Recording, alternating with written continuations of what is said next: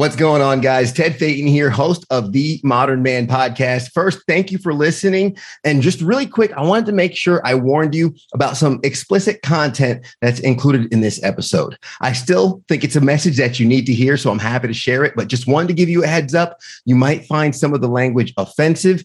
And if you are sensitive to that, I won't take offense if you decide to skip it. If not, I think you'd really enjoy the content. So thank you for your support and enjoy the episode.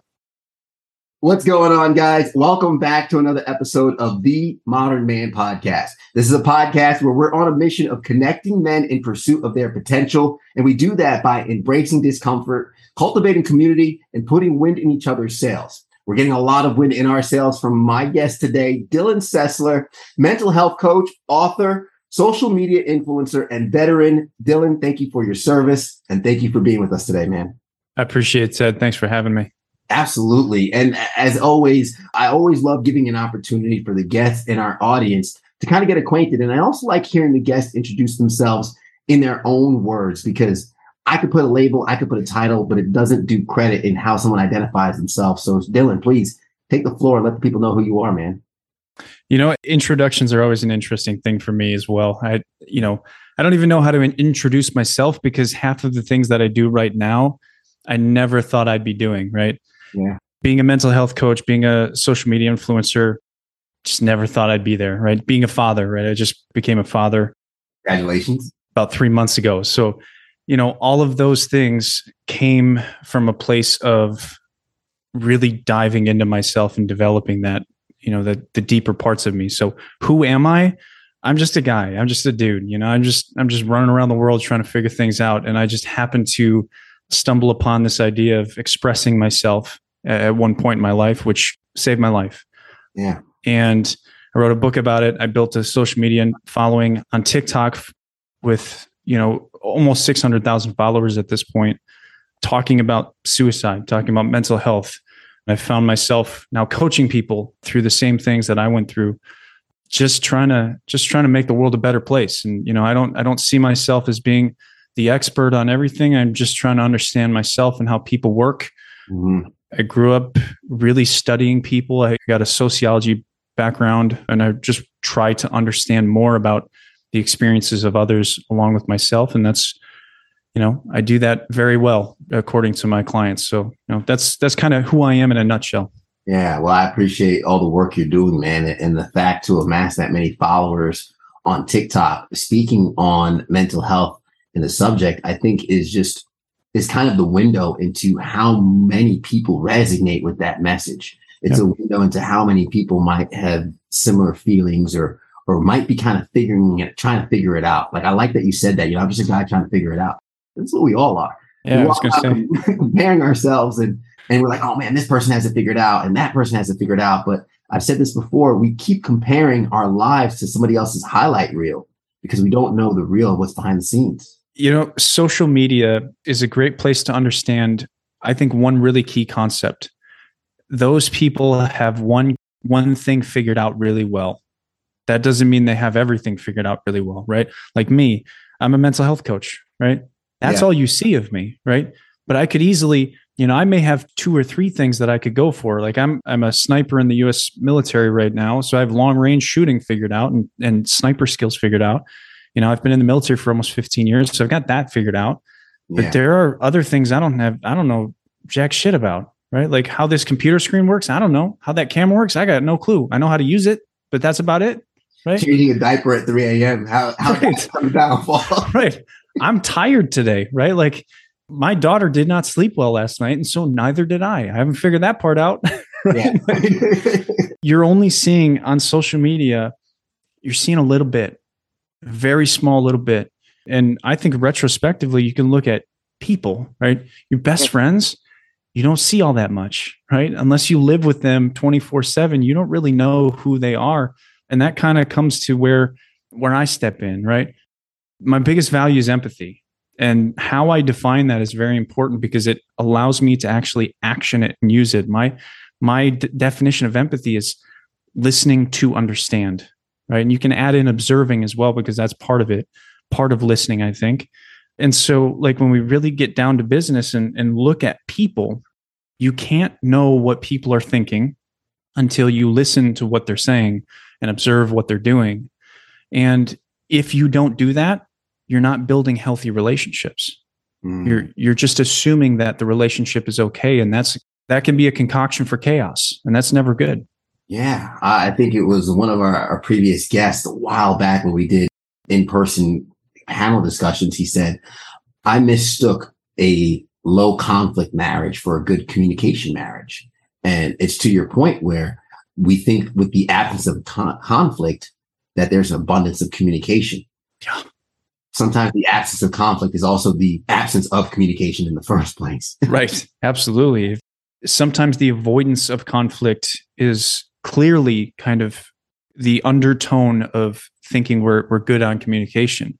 But there's so many people that are so fearful of just communicating, even in something as sacred as a marriage, that mm. there's a reason we have a 50% divorce rate, right? It's not just because people are cheating. It's not just because people are doing this and doing that. It's literally because small conflicts over time create massive issues. And so the reason that I consider empathy one of my greatest values is listening to understand requires me to go learn something, right? And so, you know, with trying to understand my wife, trying to understand my son, trying to understand my daughter, right? I have to ask questions, right? I have to learn because they're not always going to give me the answers. Yeah. Observing my people, my family, the the people that I love and I care about can tell me so much about what I need to actually ask for a question. Mm. Because sometimes they won't just tell me. I've got to go find it. Man, I sense so much humility in that because like so many of us ironic thing when we talked about just trying to figure it out is that there are some of us who act like we haven't figured out. And, and we're like, oh, you, uh, to think Hi. of, let me, ask, yeah, let me ask my wife, you know, what can I do to help? Or ask my kids what they need.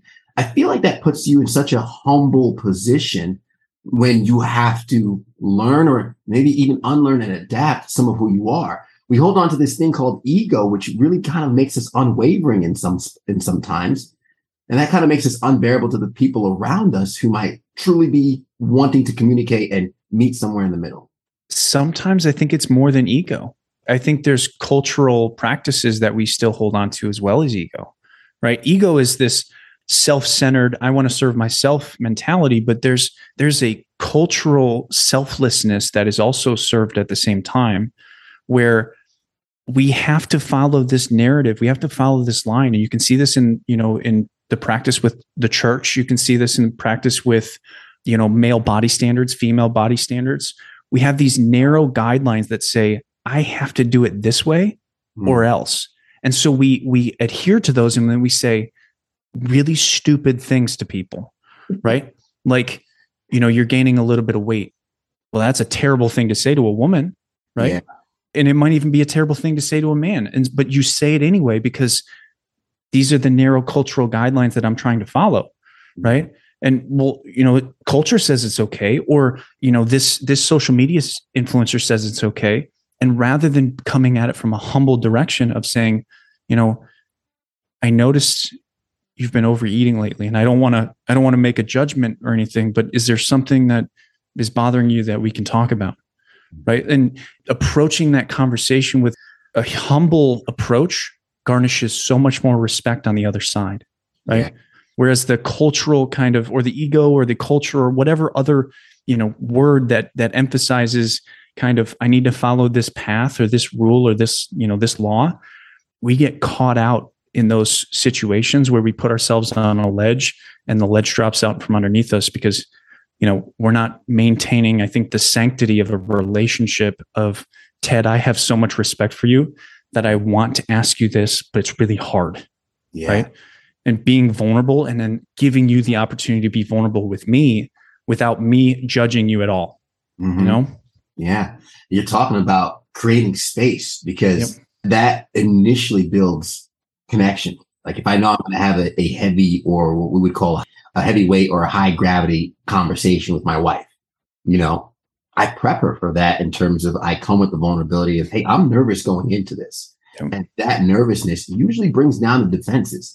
Because what happens when you say something like, "Hey, it looks like you're gaining a little weight," that sounds like an offensive line, which gets defense, and when the person gets defensive, we become offensive, Yep. and we get into this Naturally. not knowing how we get there. When it's like we should have started on the same side and then Yep. address the problem together.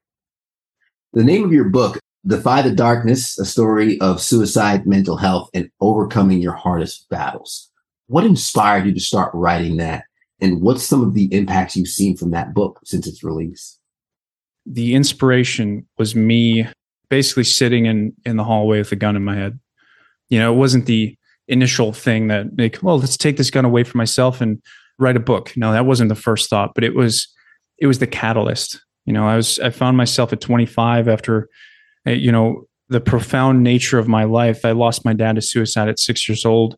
I was beaten by the next man in my life for any infraction, even any small infraction I did wrong. I was bullied in high school. I joined the military went to Afghanistan twice, and I came home in 2000, 2013, just lost. You know, I wanted to join special forces, and I tore my ACL three days after I got back from Afghanistan. So it, it shattered my dreams. I was kind of a, you know, I was home from a traumatic deployment, also with so much trauma leading up to it, that I found myself in this place of, I'm just causing more problems than I'm solving. And so maybe it's best that I wasn't here anymore. Not necessarily to follow my father's footsteps, but to, I didn't know what else to do. And so in the aftermath of putting a gun to my head, I had to really assess myself. And I did that, right? I, I had to look at myself. And this is where, let's be real, the humility really came from, is because I didn't know what the fuck was going on. Yeah. But I had no clue what was going on and why I was where I was. So I asked myself that question why are you where you are? And not just my decisions, but why did all of the things that happened to me teach me to, to guide myself into this position of where I almost kill myself? Because other people don't do that. Some people do, not everyone does. And so why am I in this place? And I so I asked that question from a, a different perspective than what I could what I was normally looking at it from and that's where it began right i started actually taking the emotion out of the traumas that i actually felt. Not fully right? I needed to feel them. I needed to process them. I needed to understand why the hell my dad would do such a thing and mm. how i would take it right? Because everything that my dad made a choice on i didn't need to make that choice but i did. And i needed to understand why. And so i clarified a lot of my thought processes up until 25 in the following years after 25 and that's that's where the premise of the book really came from right? Defy the darkness is a rule of my life right? Like there's there's always a dark part of your soul right? The you know I, I think carl jung talks about this right? There's always a part that you do not know. And there's always evil within people i think.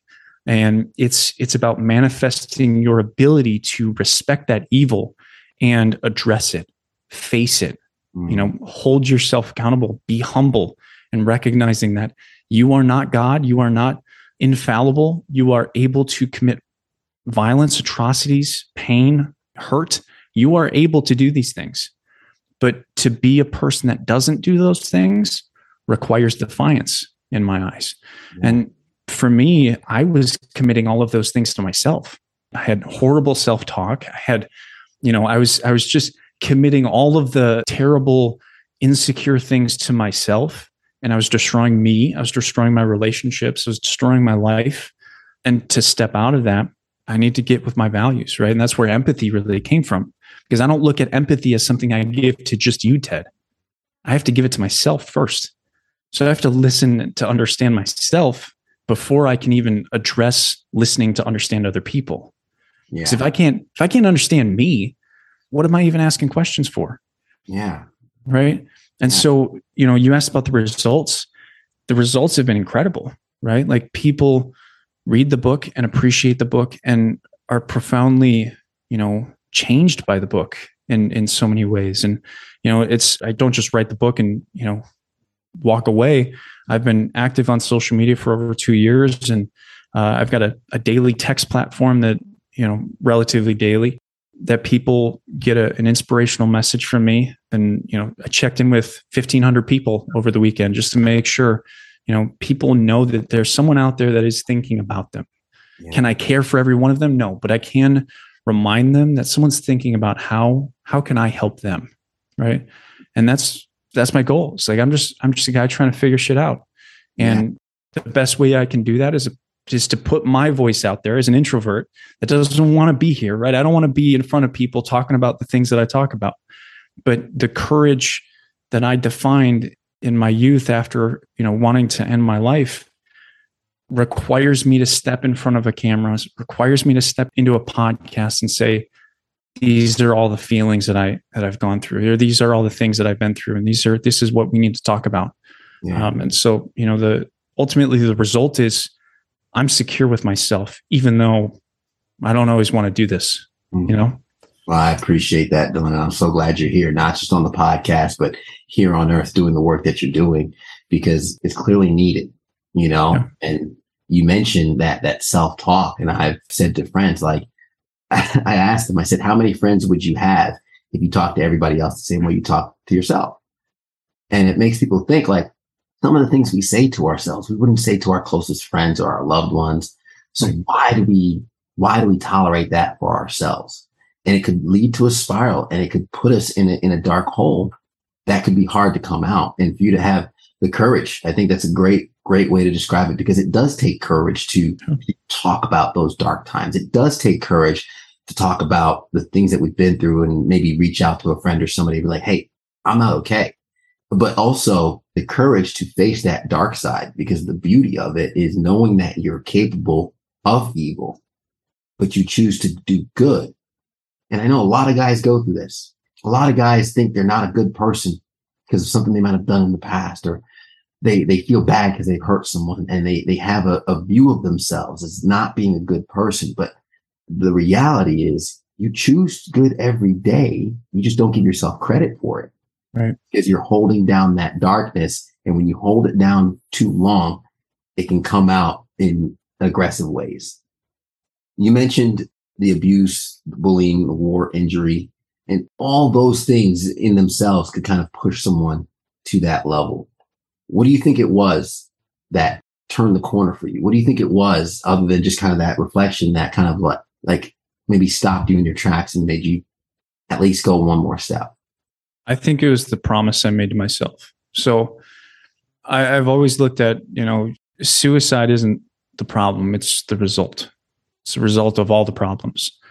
And my problems were many at the time, you know, and I hadn't dealt with any of them. And in my darkest moment, do I know exactly what stopped me? No, I don't. What I think I can relate it to is I made a promise after my dad ended his life when I was six years old that I wouldn't do what he did.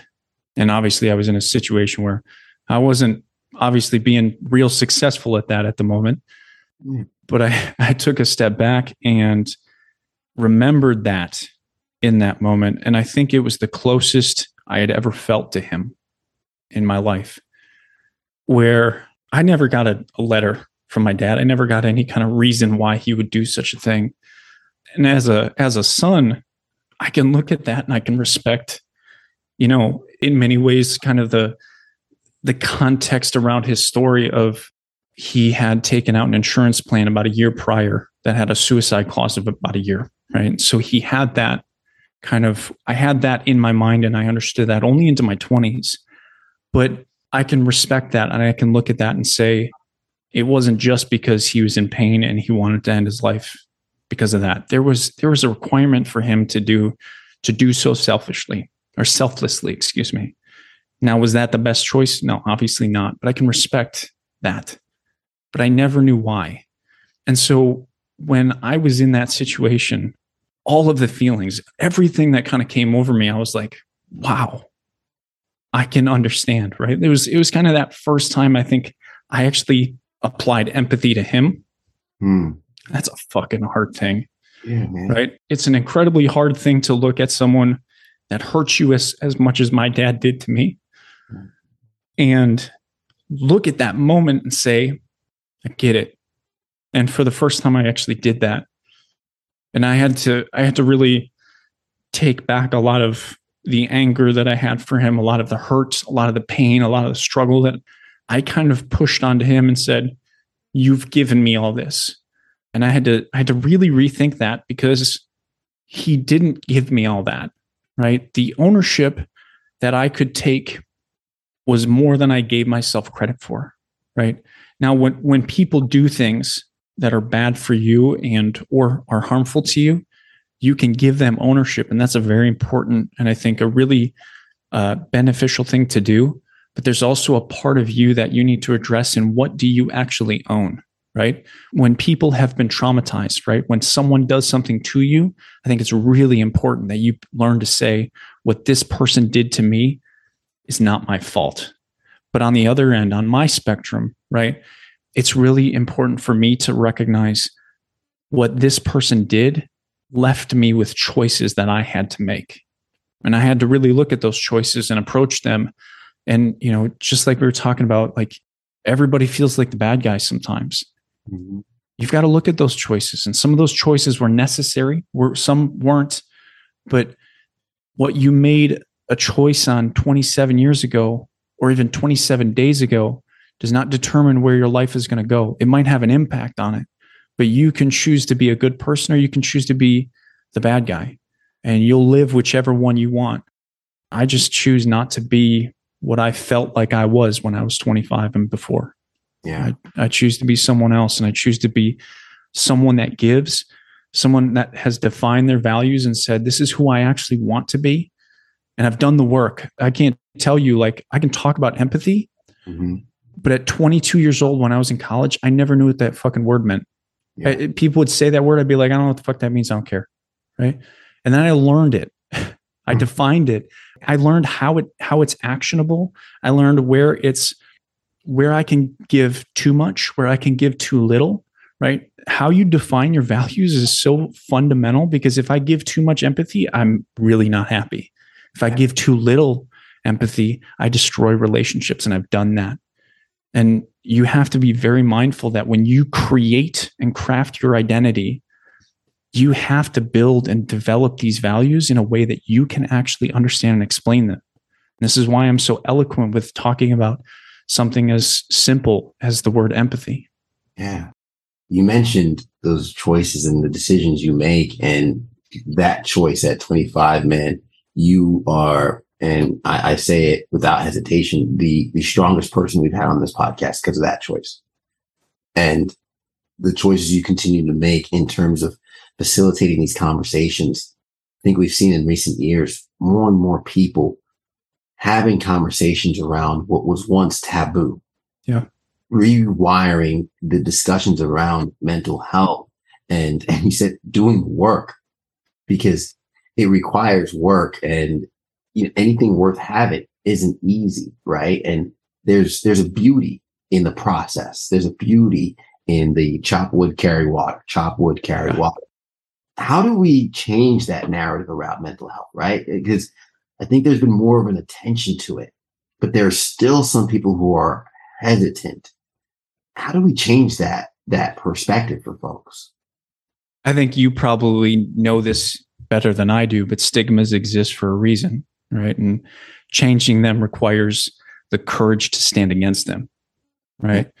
It 40, 50 years ago, this never would have happened, right? Because the race issue never would have been solved in any capacity.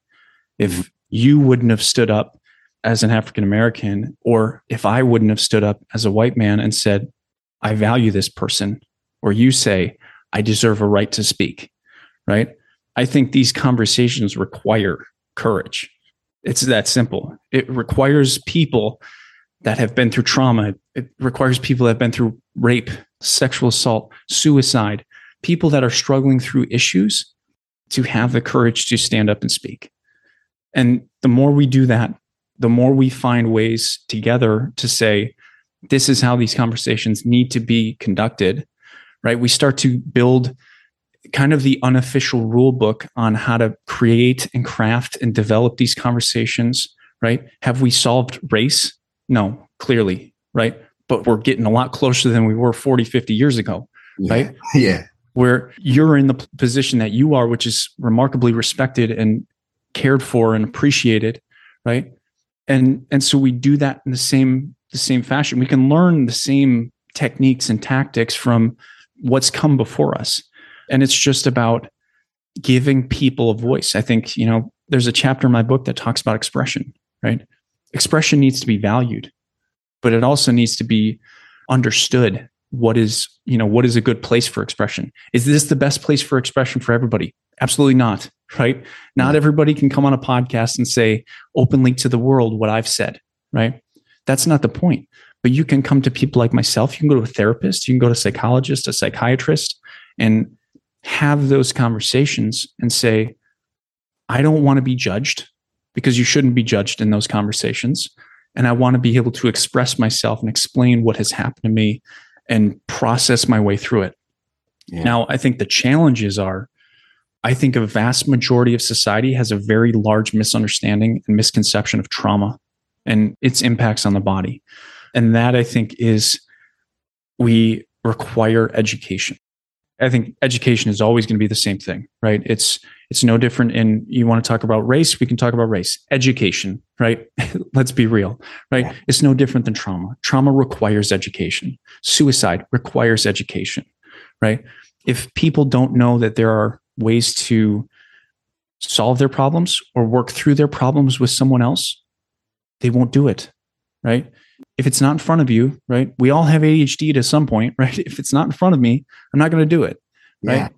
And so our goal, I think, should always be come together, educate people, and have conversations and let people express themselves. Yeah. That's pretty simple. You're so right because a lot of us, we talk about the highlight reel beforehand because so many of us are so tight-lipped about the problems and the issues that we go through.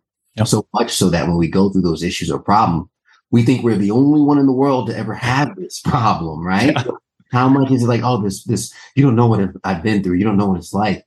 Yep. I might not. And I'm 100% aware of that. I might not be able to be in your shoes. But I, I heard someone once tell me how they said, listen, the, the pain, someone said, Ted, the pain you go through is going to uniquely qualify you to help somebody else. Yeah. And we rob the world of that gift when we keep our pain to ourselves because we all look for the purpose in the pain, right? We look for, okay, what is this for? But our ability to weather that storm coming out on the other side, when we see someone else in the same storm, someone else who might have the same obstacles or setbacks or traumas, reaching into that storm with a hand, not just reaching in, but going in the rain, drenched, soaking wet, like saying, I'm here with you. Yep. Take my hand because I've gotten out of this before. That's what it's all about. How can we learn to enjoy life despite the adversities, despite the the traumas and, and despite some of the setbacks and the heavy weight that life does bring upon us? How do we still enjoy it along the way?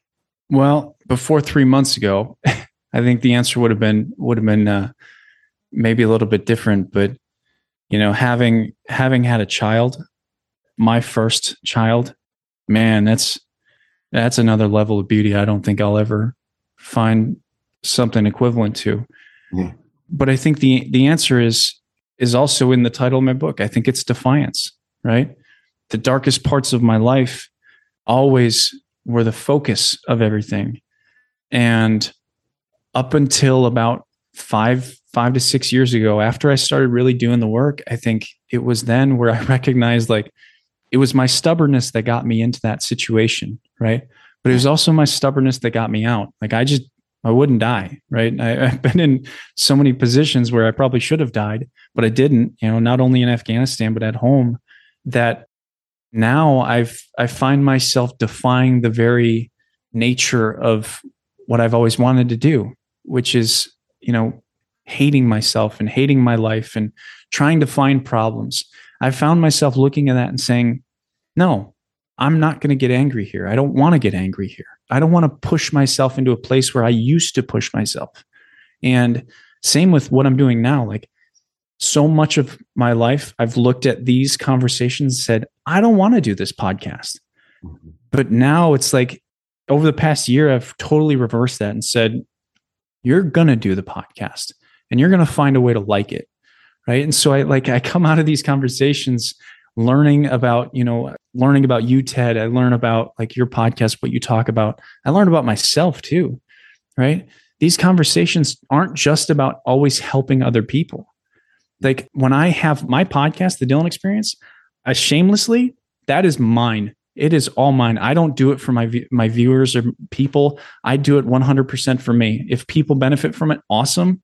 But I have people on there that I value, that I love to have conversations with because I have deep and just sometimes dark, sometimes beautiful, sometimes wonderful, sometimes hard and conflicted conversations and it tests me every single time and it's shamelessly it's it's my selfish endeavor that I enjoy the most and doing the selfish thing is beneficial, right? When we, we, we look at words and sometimes we add this context or this connotation that says selfishness is bad. It can be, right? If you overuse it, right? If you're a narcissist, that's not good, right? But so can selflessness, right? If I'm so selfless that I end my life to suicide, that's not good either, right? Because it may seem selfless to some regard, but in many ways it's not, right? Other people don't see it the way that I'm, you know, would have seen it in 2015. And so like we have to really look at these these ideas of what do I find value in, right? If you don't find value in yourself, change that. That's definitely something you need to fix, mm-hmm. right? Because you won't find value in anything else if you can't find value in yourself, right? Or you will find value, but only for fleeting moments, right? And so that you'll just continue to move on to the next thing and the next thing and the next thing until eventually you give up and you're you're tired of trying to find the thing that you value. So start with yourself and then continue to develop what do i value right? And develop yourself and your kind of eye for beauty in the world through that. Yeah. Dylan I can keep this podcast going. You've touched me, and I'm sure you've touched the viewers, and I can relate in terms of I love that people get value from this podcast and there's a mission behind it.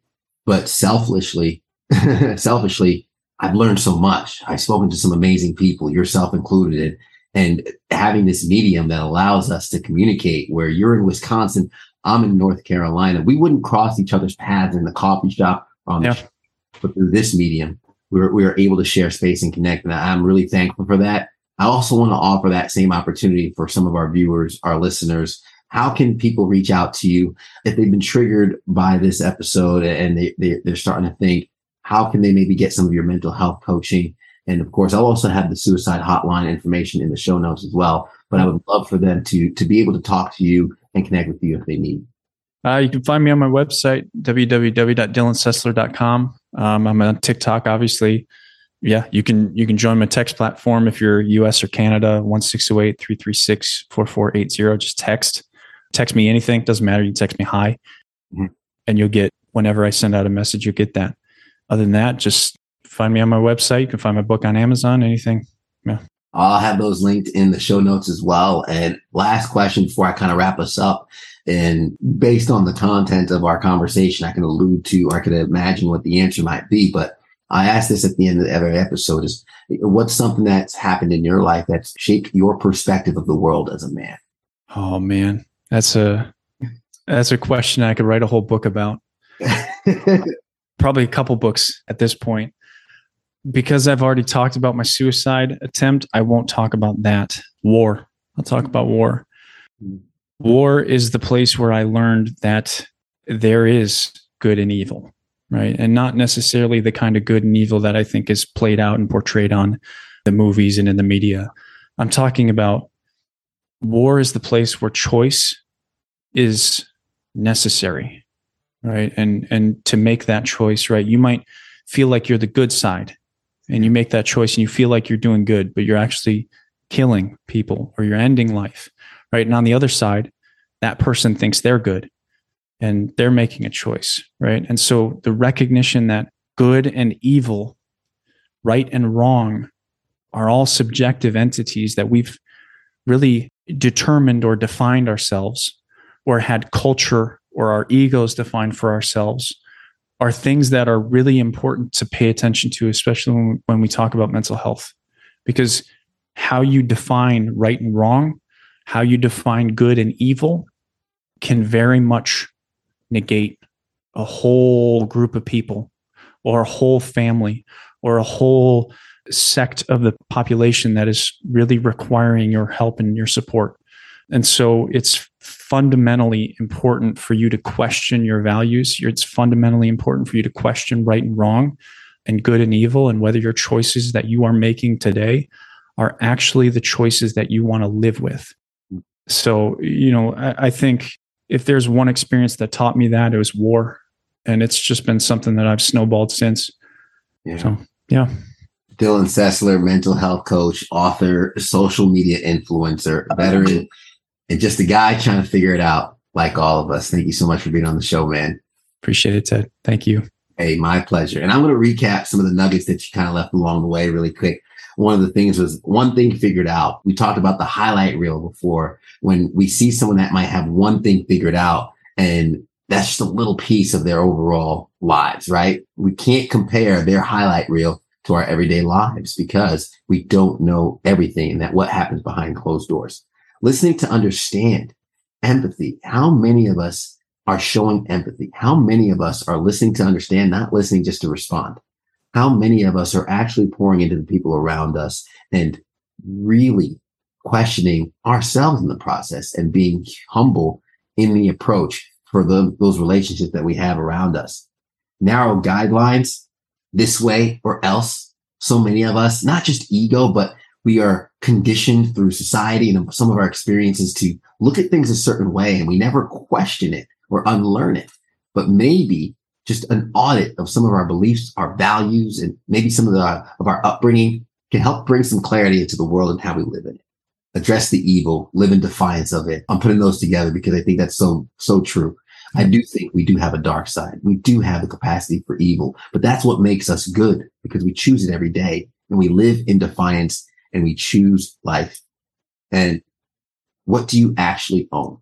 A lot of us carry trauma. A lot of us hold on to things that have happened to us in the past. Forgiving is one step, but also acknowledging what we own in that process and going through the growth. I think those are some of the steps we can take to feeling just a little bit better making it through whatever storm you might be in, and you have those resources, please, if you feel inclined to reach out to Dylan to get the help you need. Thank you guys so much for making it through this episode. Dylan, thank you again, my brother. And if you really enjoyed this, it would mean the world if you could share this with someone you might think needs to hear it.